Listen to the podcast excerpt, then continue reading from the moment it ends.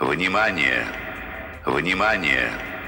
Внимание! Украинският въпрос – минало, настояще и бъдеще. Пет епизода с експерти, нагласи, мнения, човешки истории и перспективи. Зад микрофона Росен Цаковски, Десислава Колева, Станислав Петров и Ивана Величкова. В подкаста Край Украина.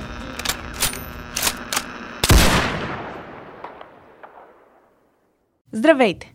Аз съм Ивана Величкова и заедно с колегата Станислав Петров започваме четвъртия епизод на подкаста Край Украина. И здравейте от мен. Е, Този път фокусът пада върху развитието на войната до този момент и от 24 февруари насам станахме свидетели на бойни действия от Харков и Киев на север, Херсон на юг и Мариупол и Мелитопол на изток, които са и малко примери, които можем да цитираме. А, и първоначално Целите на Русия бяха ясни, поне до известна степен. Превземането на по-голямата част от територията на Украина и така наречена денацификация на войската на Украина. И е, до известна степен в началото всички експерти, дори западни, бяха съгласни, че това най-вероятно ще се случи, но, но поне за сега обаче тази цел изглежда все по-далечна и победата все по-трудно дефинирана. Какво загуби Путин от началото на военните действия и кои са ключовите моменти, които трябва да помним от последните три месеца? Отговорите на тези въпроси потърсиха колегите Росен Цаковски и Десислава Колева в интервютата, които ще чуем след малко. Преди това обаче е важно да обърнем внимание на човешкият фактор. Ако трябва да говорим за човешкия фактор на войната, първо може да споменем, че а, според ООН до този момент има около 3300 и нещо цивилни жертви а, от военния конфликт, но а, самите но ООН си казва, че на практика това е минимума на минимума. Русия обаче отрича. Е, Русия обаче отрича напълно за тези убийства, нищо, че преди, ако не се лъжа, седмица-две излязоха буквално кадри от охранителни камери, които показваха как а, руски войници убиват а, украински, всъщност украински собственик на бизнес или нещо от този род. Под претекст, че се отървават от а, нацистите. Да, разбира се. А, ако трябва да говорим напълно в, а, от гледна точка на военни жертви в този конфликт, за руснаците имаме три фигури, т.е. три числа, които си противоречат. От една, от една страна имаме руската оценка а, на загубите в конфликта, която възлиза над около 1500 души, което е леко абсурдно. От друга страна имаме ам, украинската оценка, която възлиза около 30 000 души. Аз имам а, тенденцията да вярвам на фигурите на НАТО за войната, които възлизат на около 7 до 15 000 убити и а, 40 000 обезвредени, т.е. Нали, ранени, а, дезертирали и пленени и така нататък. Предстои да си говорим още за цифри и мащаби по-късно с а, един контра събеседник на натовската теза. Но да допълня това, което ти казваш, през последните три месеца станахме свидетели на едни кадри на хора, които са насилствено изгонени от домовете си. Те няма къде да се върнат. Майки с деца им се налага сами да напуснат а, държавата или да търсят превоз или да търсят помощ. Аз, аз мога да допълня, че отвъд а, всички убити от, директно от руски войски, трябва да се има предвид и факта, че най-големият убиец по време на война не е просто вражеската войска, ами депривацията. Липсата на достъп до медицински услуги, липсата на достъп до чиста вода, чиста храна, които очевидно войната затруднява. Факт, градовете, такива каквито ги познават украинските граждани, които живеят там, са разрушени. По темата за това как се промени облика на градовете, как се промениха хората, техните нагласи и атмосферата в Украина, Росен Цаковски разговаря с журналиста от BTV Стоян Георгиев. Да чуем какви лични впечатления от командировките в Украина сподели той пред Росен и продължаваме. Внимание! Експерт! Здравейте! Днес на телефона с мен е Стоян Цолов, журналист от BTV. А, всъщност, здравейте! Здравейте. Благодаря ви, че се съгласихте да се включите в нашия подкаст Край Украина. А, ще започна с въпрос, а, свързан всъщност с престоя ви в Украина. Колко време изкарахте в Украина и достигнахте ли всъщност до бойното поле? Ви станахте ли свидетели на бойни действия между украинската армия и руската армия? Аз а, няколко пъти от началото и преди началото на войната бях в Украина. Ако говорим за последния път, който бях там, преди, до преди три седмици, а, бях в района на Киев и местата, където руската армия вече беше се оттеглила. Това, което видях, са по-скоро последствията след, след окупацията на северните предградия на Киев, като Ирпен, Буча, Бордянка, Гостмел и всички тези места а, бях а, и както знаете, това, което се е случвало там по време на окупацията 33 дни, вече е обект на много сериозни международни разследвания за военни престъпления. И това беше и нашата цел да разговаряме с хората и да, да видим какви са последствията от тези дни. Така че това не са непосредствени военни действия. По-скоро място, което военните действия като са приключили. разбира се, в района на Киев продължават бомбардировки и обстрели, които са по въздух, има въздушни опасности по два-три пъти на ден. От така гледна точка, да, нали, сме били на място, където войната продължава, но истинските пехотни бойни действия а, в района на Киев вече са преустановени или поне украинската армия има пълен контрол върху цялата тази територия. Разбирам. А другият ми въпрос е какви са ограниченията, когато правите журналистика по време на война? А, имаше ли някакви инструкции, които трябва да следвате от официалните власти? Какви бяха те? Ограниченията са много ясни, те не са много съвсем прости ограничения. Не могат да се снима ам, движение на военна техника, съответно военни и тяхната идентичност, така че да става ясно. Ам, военни съоръжения, позиция и на, на армията. Това са нещата, които са свързани директно с евентуално предаване разбиране на информация от страна на противника, а, която може да помогне на противника по някакъв начин, чрез това, че на място има журналисти и отразяват, а, отразяват войната. Това са единствените ограничения, които, които има за отразяване на войната в Украина в момента. Mm-hmm. Um, следващия ми въпрос всъщност е Отказван ли ви е достъп до конкретни места, тъй като други ваши колеги имаха материали, в които ясно се вижда украински войници да ги връщат от конкретни точки и да не ги допускат до конкретни места на вас? Случи ли ви се нещо подобно? И съответно, ескортираха ли ви какво се случи, тъй като на мен лично ми е много трудно да си представя как изглежда бойното поле а, от позицията си на зрител не знам за, за къде конкретно имате предвид и ако се случва в действително момент на активни бойни действия, всъщност там, където се случват най-активните бойни действия, журналисти в момента мисля, че няма действително това е много, много опасно, защото става въпрос за директен сблъсък между силите за, на бомбардировки mm-hmm. и по въздух и по земя от всякъде. Така че на тези места по-скоро, ако има близо журналисти, вероятно има много повече ам, mm-hmm. рестрикции, правила и начин, по който се работи. Аз лично не съм имал подобни преживявания. Нашата цел и това да посетим Буча, Ерпен и всички тези места, които са били под руска окупация дълго време, а, имах съвсем свободен достъп до тези места, като свободен, като казвам, все пак в момент на война има блокпостове mm-hmm. а, на много места, на всеки буквално място, където се отделят а, пътища и се стига до нови територии. Нали, буквално за да стигнеш всяка една територия, минаваш през такава проверка. И а, на тези блокпостове се правят проверки на това, което имаш в а, багажника, дали не носиш оръжие и на документи. Не, не сме имали място, където някой ни е отказал достъп, а, просто ни проверяват. Дали тези проверки естествено се правят от военните и на тези места, където се извършват проверките, където има блокпостове, съответно нали, не може да се снима.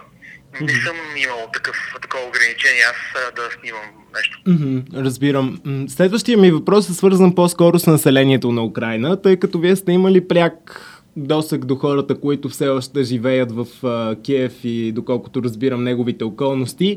А, какви са нагласите сред обществото? Срещат ли се всъщност хора, което би било доста странно в създавата се ситуация, хора, които да подкрепят руска, руския режим и руската окупация или всички са масово враждебно настроени към руснаците? Аз такива хора не съм срещал поне общество е много консолидирано.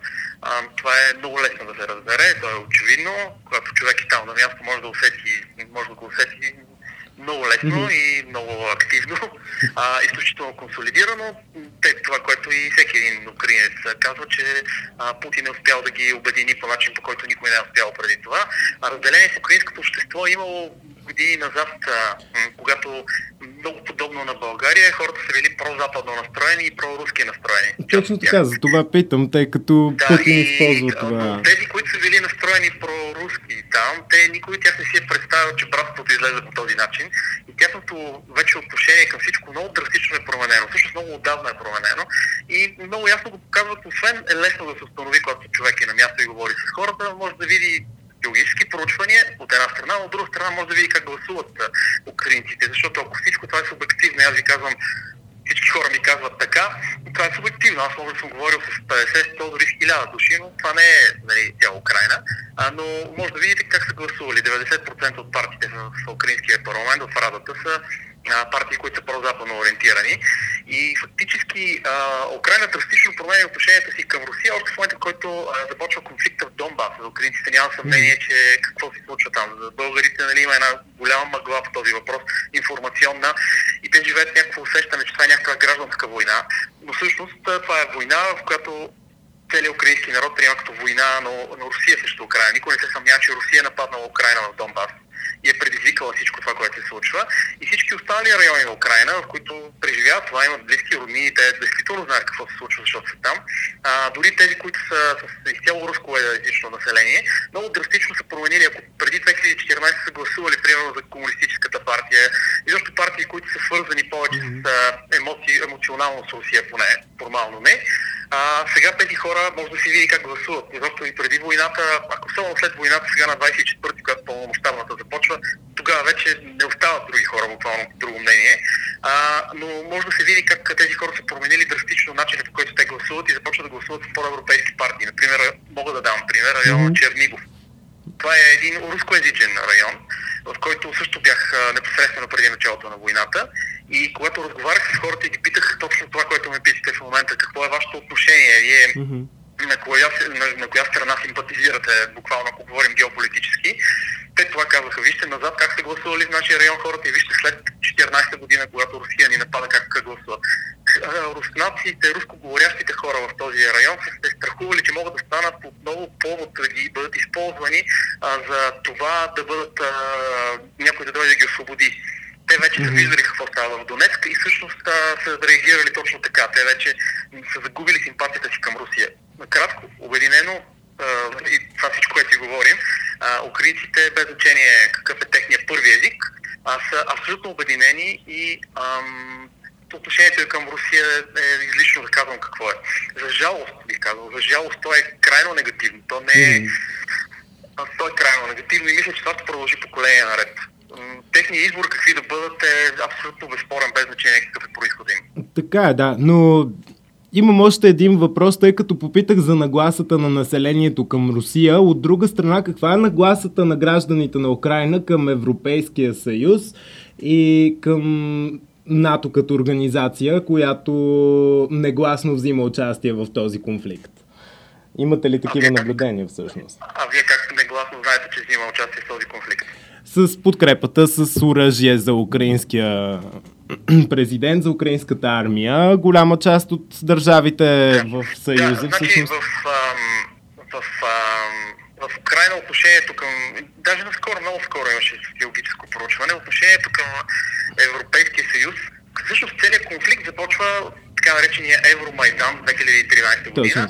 Започва след като украинците, поне тези, които живеят в Киев и в а, Западна Украина, поеха по европейски. След, след като техният, не поеха, след като техният президент тогава Виктор Янукович, за който така пък е, нали, не както казвате, негласно, ясно, че е бил проруски, по-скоро нали, марионетен президент на, на Русия в а, Украина, след като той не изпълнява своя ангажимент да започне да подпише търговско споразумение с Европейския съюз, а, подписва такова с Русия, хората излизат на улицата и тогава всъщност тези, а, които са били проевропейски настроени, са по-скоро хората в големите градове, в Западна Украина, където живее и, да кажем, малко по-образовано mm-hmm. население, по-млади хора и доста сходно е с България профила на хората, които подкрепят по-европейската тогава а, насоченост на Украина, съответно по-источните части, по-малките населения, места, по-възрастните хора имали носталгия към Съветския съюз и съответно имали по-топли чувства към а, Русия.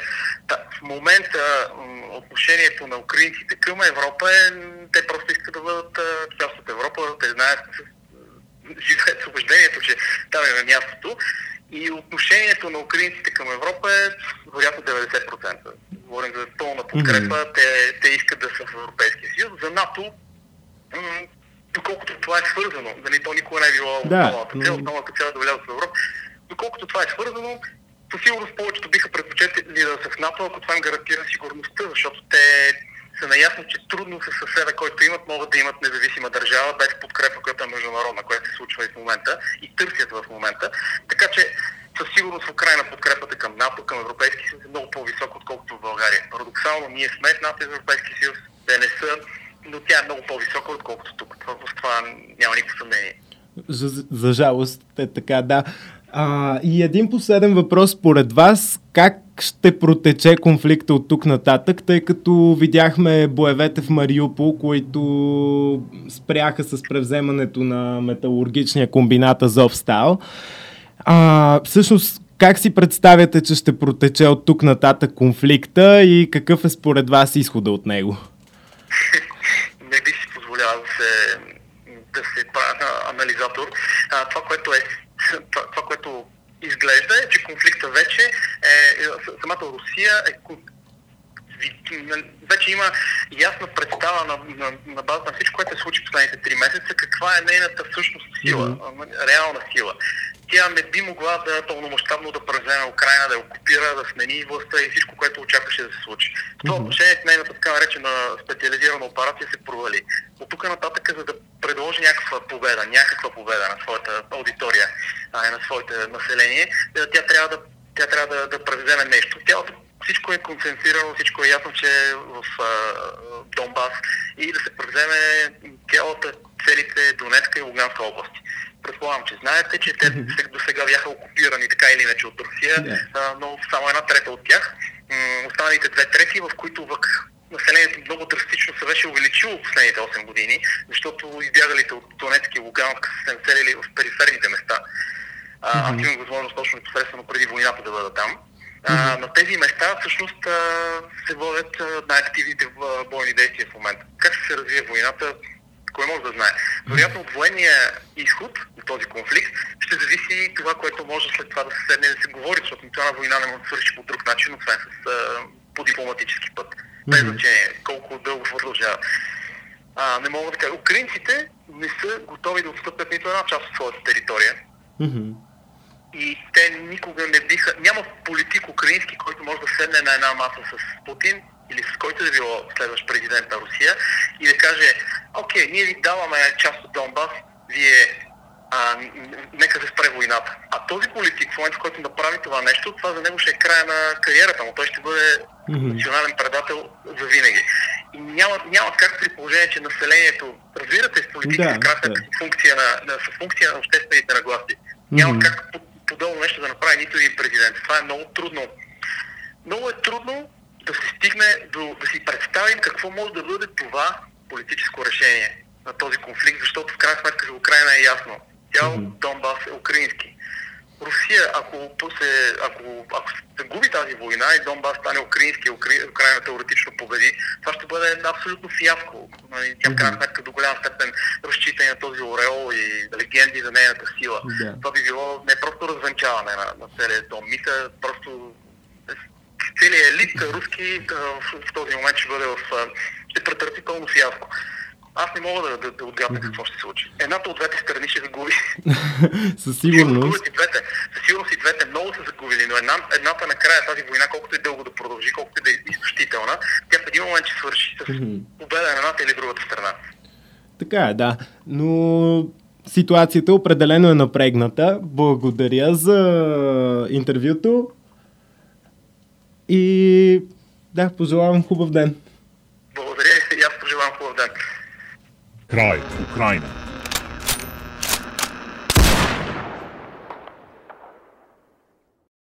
Всъщност и ти спомена в самото начало на предаването, че Киев като че ли се връща обратно към а, стария си живот. Да, поне до известна степен, а, тъй като военните действия вече са по-надалеч, а, украинските граждани започват, поне които са живели в Киев, започват да се връщат там. Малко по малко, разбира се, до преди няколко седмици е бил поне външни квартали са били сцена на военни действия, се връща към нормалния си ритъм на живот. Всъщност в момента повечето постове в интернет с а, апели за помощ от страна на украинците с а, Мариупол и Азовстал. Какво всъщност се случва там? А, в случая на Мариупол и Азовстал, а, градът беше под обсада почти от началото на войната. Имам преди първата, първите седмица, седмица-две.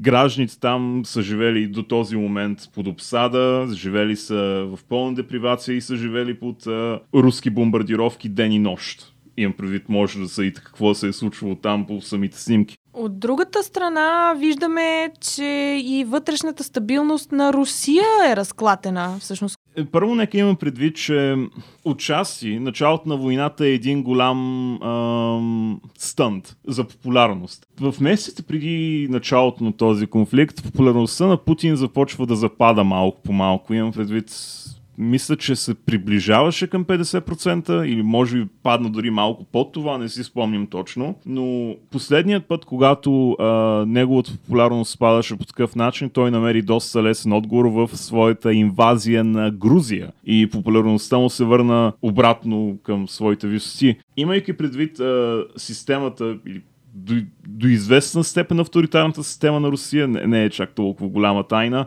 която на практика се държи до известна степен на армията и на а, големите магнати, така наречените олигарси. Фона на това, което се случва в Украина и в Русия, важно е да споменем още едно развитие от последните две седмици. Видяхме как Финландия и Швеция направиха първи чухме разговора на Росен Цаковски с журналиста от BTV, което въпреки, че те от години отговарят на изискванията, които има НАТО за членство, реализират тези стъпки чак сега и чак сега поемат в тази посока. И всъщност започваме да се чудим това нещо дали може да го охарактеризираме като страх за тяхната лична сигурност или един вид предпазване на света от ядрена война, защото те посочиха като основна цел да се предпазят от поставяне на ядрени оръжия на техните територии. Като цяло мисля, че просто е наистина голямо сплашване. Имайки предвид, че вероятно за тях тази инвазия е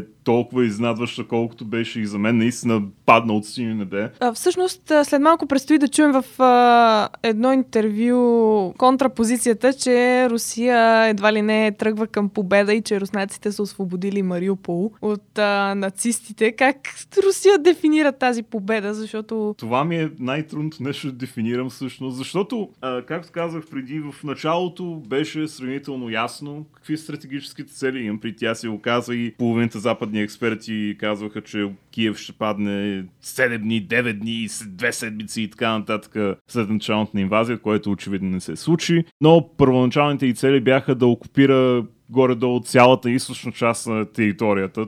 Още повече, украинците успяха да отблъснат руснаците и от Киевската област и след това от Харковската област, като руските войски в момента се концентрират главно върху това да завземат Донецка и Луханска области. Десислава Колева потърси мнението на специалист в сферата. Тя разговаря с генерал Димитър Шивиков, бивш командир на 61-а механизирана бригада. Колкото и да ни се иска да избягаме от стереотипизация, не беше изненада, че позицията му е от другия полюс. Въпреки това, с колегите решихме да включим интервюто в епизода и то да стане обект на още една дискусия. Нека чуем как протича един разговор за проруската гледна точка и военната мощ и на двете страни в конфликта и продължаваме. Интервю. С мен днес е генерал Димитър Шивиков, бивш командир на 61-а механизирана бригада, служил и като национален командир на 18-ти български контингент в Афганистан и 4-ти пехотен батальон в Ирак. Заедно днес ще анализираме случващото се на бойното поле в Украина. Как бихте определили онова, което се случва на територията на Украина от 24 февруари до днес? 24 май, точно 3 месеца от началото на този конфликт, аз, анализирайки, проследявайки в детайли случващото се на територията на Украина и използвайки, тук дебело искам да подчертая, различни източници на информация, защото ако ползвам само нашите медии, това е абсолютна пропаганда, дезинформация, не кореспондираща с истината. Та в тази връзка аз се съгласявам и приемам, че момента това е специална военна операция. Поради изброените преди малко от мен характеристики и начина на провеждането на същата вече трети месец. Много анализатори застанаха за тезата, че няма място за спори. Руската армия е далеч по-подготвена и многобройна от тази на Украина. Смятате ли, че в хода на военните действия Русия разгърна пълния си военен потенциал? Не, Русия не е разгърнала пълния си военен потенциал поради факта, че тя участва с ограничен военен контингент по данни около 160 хиляди души личен състав, докато от срещната страна Украина участва почти с целия си военен контингент, редовната армия, която е приблизително 260 хиляди личен състав и около 150 хиляди души, те наречената териториална отбрана, т.е. общо над 400 хиляди души въоръжени мъже срещу 160 руски и приблизително около 130 хиляди общо а, воен, въоръжени сили по страна на те наречените Донецка и Луганска народни републики, които обявиха своя суверенитет дни преди започването на тази операция. А... Тоест, ако ги съпоставям, в чисто математическо изражение, Украина има лек превес в личен състав. А, в момента в състава на руските части, както казахте и вие, са включени само професионални военни на редовна служба. Според Британското министерство на отбраната, Русия е загубила една трета от сухопътните си сили, изпратени през февруари в Украина. Има ли изгледи към бойните действия да се включат и резервистите или да се обяви обща мобилизация от руска страна и а, този ход би ли променил а, темпото на действието в конфликта? Е, първо, аз изобщо не приемам данните или информацията, защото тя не е проверена и не може да бъдат охарактеризирани и да се възприемат като а, факти това, което се е спускало от а, Великобритания и от тяхното разузнаване. Не отговаря на истината, категорично мога да ви заявя, защото и американски източници, които следа отблизо френски, немски, освен и руските такива. Загубите на... Да, има загуби, не мога да отрека от руска страна, но не са в такъв мащаб, какъвто се опитват и по какъвто начин се налага от страна на западната пропаганда. В пъти по-малко са загубите на руската армия спрямо а, украинската армия.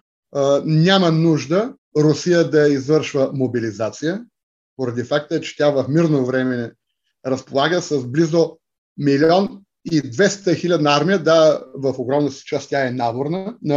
Президентът Путин още в началото обяви в своята заповед е разпоредил да не се използват наборни войници в операцията, а само кадрови, т.е. професионални и доброволци. Така че към днешна дата Русия не е изправена пред необходимостта, аз съм убеден и в бъдеще, да извършва каквато и да е мобилизация и да привлича повече, повече личен състав. Мариупол беше обсъден повече от месец. Днес на тази територия има по-скоро спомен за един украински град.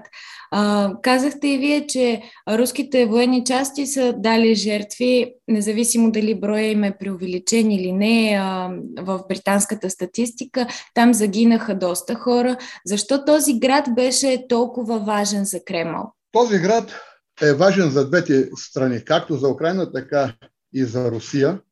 Първо, той се намира на брега на Азовско море. От стратегическа гледна точка, неговата важност е изключителна, тъй като с овладяването на града и прилежащата му територия се гарантира надежден, надежна сухопътна връзка с Кримския полуостров. Това е от основно значение. На второ място, след овладяването, освобождаването, аз направо казвам освобождаването на Мариупол от а, нацистските формирования, а, Азовско море се превърна във вътрешно море на Руската федерация, което също от, а, не само от военна, но и от економическа, стопанска гледна точка е от огромно значение. Южно топло море, което има чрез Керченския проток, връзка с Черно море, а оттам през Дарданелите и Босфора с Средиземно море и с целия свят, като продължим линията на комуникация по море. И не на последно място, идеологическата пропаганда сред тези, аз го заявявам, заблудени мъже, украинци, които а, бяха така добре психологически обработени, че в 21 век се проявиха в най-уродлива форма съвременния вариант на нацизма, което е много жалко. Дебело искам да подчертая, че в огромната си част тези представители на тези националистически формирования а, произхождат от а, западната част на Украина, която а, се изчита, че е нещо повече спрямо останалите жители на Украина, а пък особено на живеещи в Донбас, целият Донбаски регион, не говоря само за Донецка и Лугански области, а изобщо в целият Донбас. Но видяхме накрая как безславно, трагично и бих казал и от чисто военна гледна точка и комично завършиха своя боен път. Украина няма да бъде това, която беше до 24 февруари. Мои колеги, които имаха възможността да отидат в Донбас и да разговарят с а, хората от а, този регион, а, твърдят, че а, в Донбас не са срещнали никой, който да чака да бъде освободен и че хората там, за които първи език е руски, а, твърдят, че не им е било забранявано да а, говорят на руски. А, Колегите също твърдят, че според тях това е един претекст на Русия за осъществяването на тази военна операция, защото в действителност Кремъл е притеснен от възможността прозападната настройка на Украина да доведе до членство в НАТО и разполагане на бази съвсем близост до границата с Русия. Но независимо какви са обективните причини за началото на военния конфликт, то е факт. Факт е, че хора загиват там всеки ден, независимо дали те са руснаци или украинци. Света иска мир. И а, много хора се тревожат а, от възможността а, Русия да а, се почувства в някакъв момент а, притисната от економическа гледна точка, защото а, Запада наложи много економически санкции а, и да посегне към а, ядрената мощ, а, с която разполага. А, вие как смятате, възможно ли е да се стигне до използване на ядреното оръжие на Русия? по-предсказуем партньор, подчертавам, от Русия в световен мащаб няма. Западът, тъй наречен Обединен демократичен Запад, оглавяван от Съединените Американски щати, не желаеше да се намери формулата за разрешаване на този тлеещ конфликт по дипломатичен път. Виждаме, че санкциите, които се налагат нон-стоп, вече се говори за седми пакет на санкции, основният глъбищ ще се окаже Европа, това число и ние България. А, трагедията и цената ще я плати украинския народ. Край. Украина.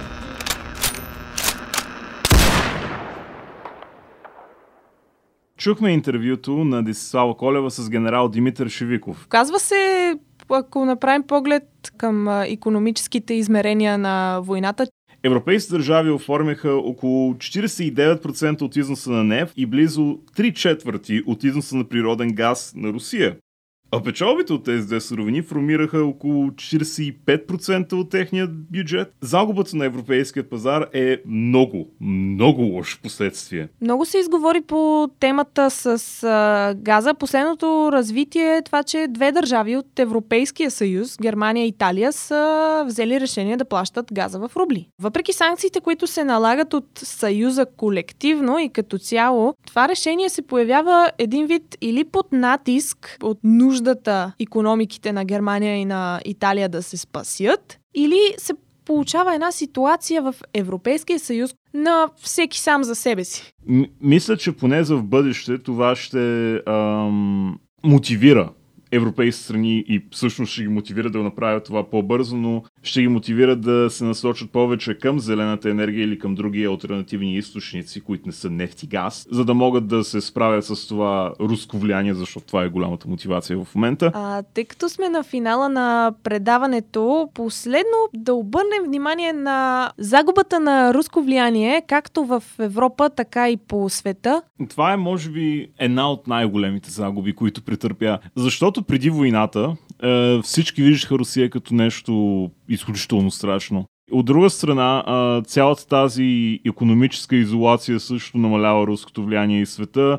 Е, също така ограничи, е, както знаете, много държави ограничиха излъчването на телевизии като Арти и Спутник и така нататък в своите предели. Така че и руското съобщение, руското послание, пардон, така се намали така че а, Русия бързо в момента става второстепенен играч. Не, не е от първенците в момента, не може и да се мери с тях. Според мен а, предстои и през цялото лято да наблюдаваме и да анализираме кой печели и кой губи. Нищо чудно да станем свидетели всъщност на още изненадващи обрати. Хипотезите за това какво предстои стават част от последния епизод на Край Украина. Тук епизод 4 на Край Украина достига свой край. В предстоящия и финален пети епизод отново водещи са Десислава Колева и Росен Цаковски. В заключителното издание ще разгледаме потенциалните изходи от войната и какво предстои от тук нататък за Украина, Русия и света. Можете да ни откриете във Фейсбук на страницата Край Украина, както и в Инстаграм на KU.podcast. От мен, Ивана Величкова и колегата Станислав Петров в ролята на водещи, довиждане и до нови срещи!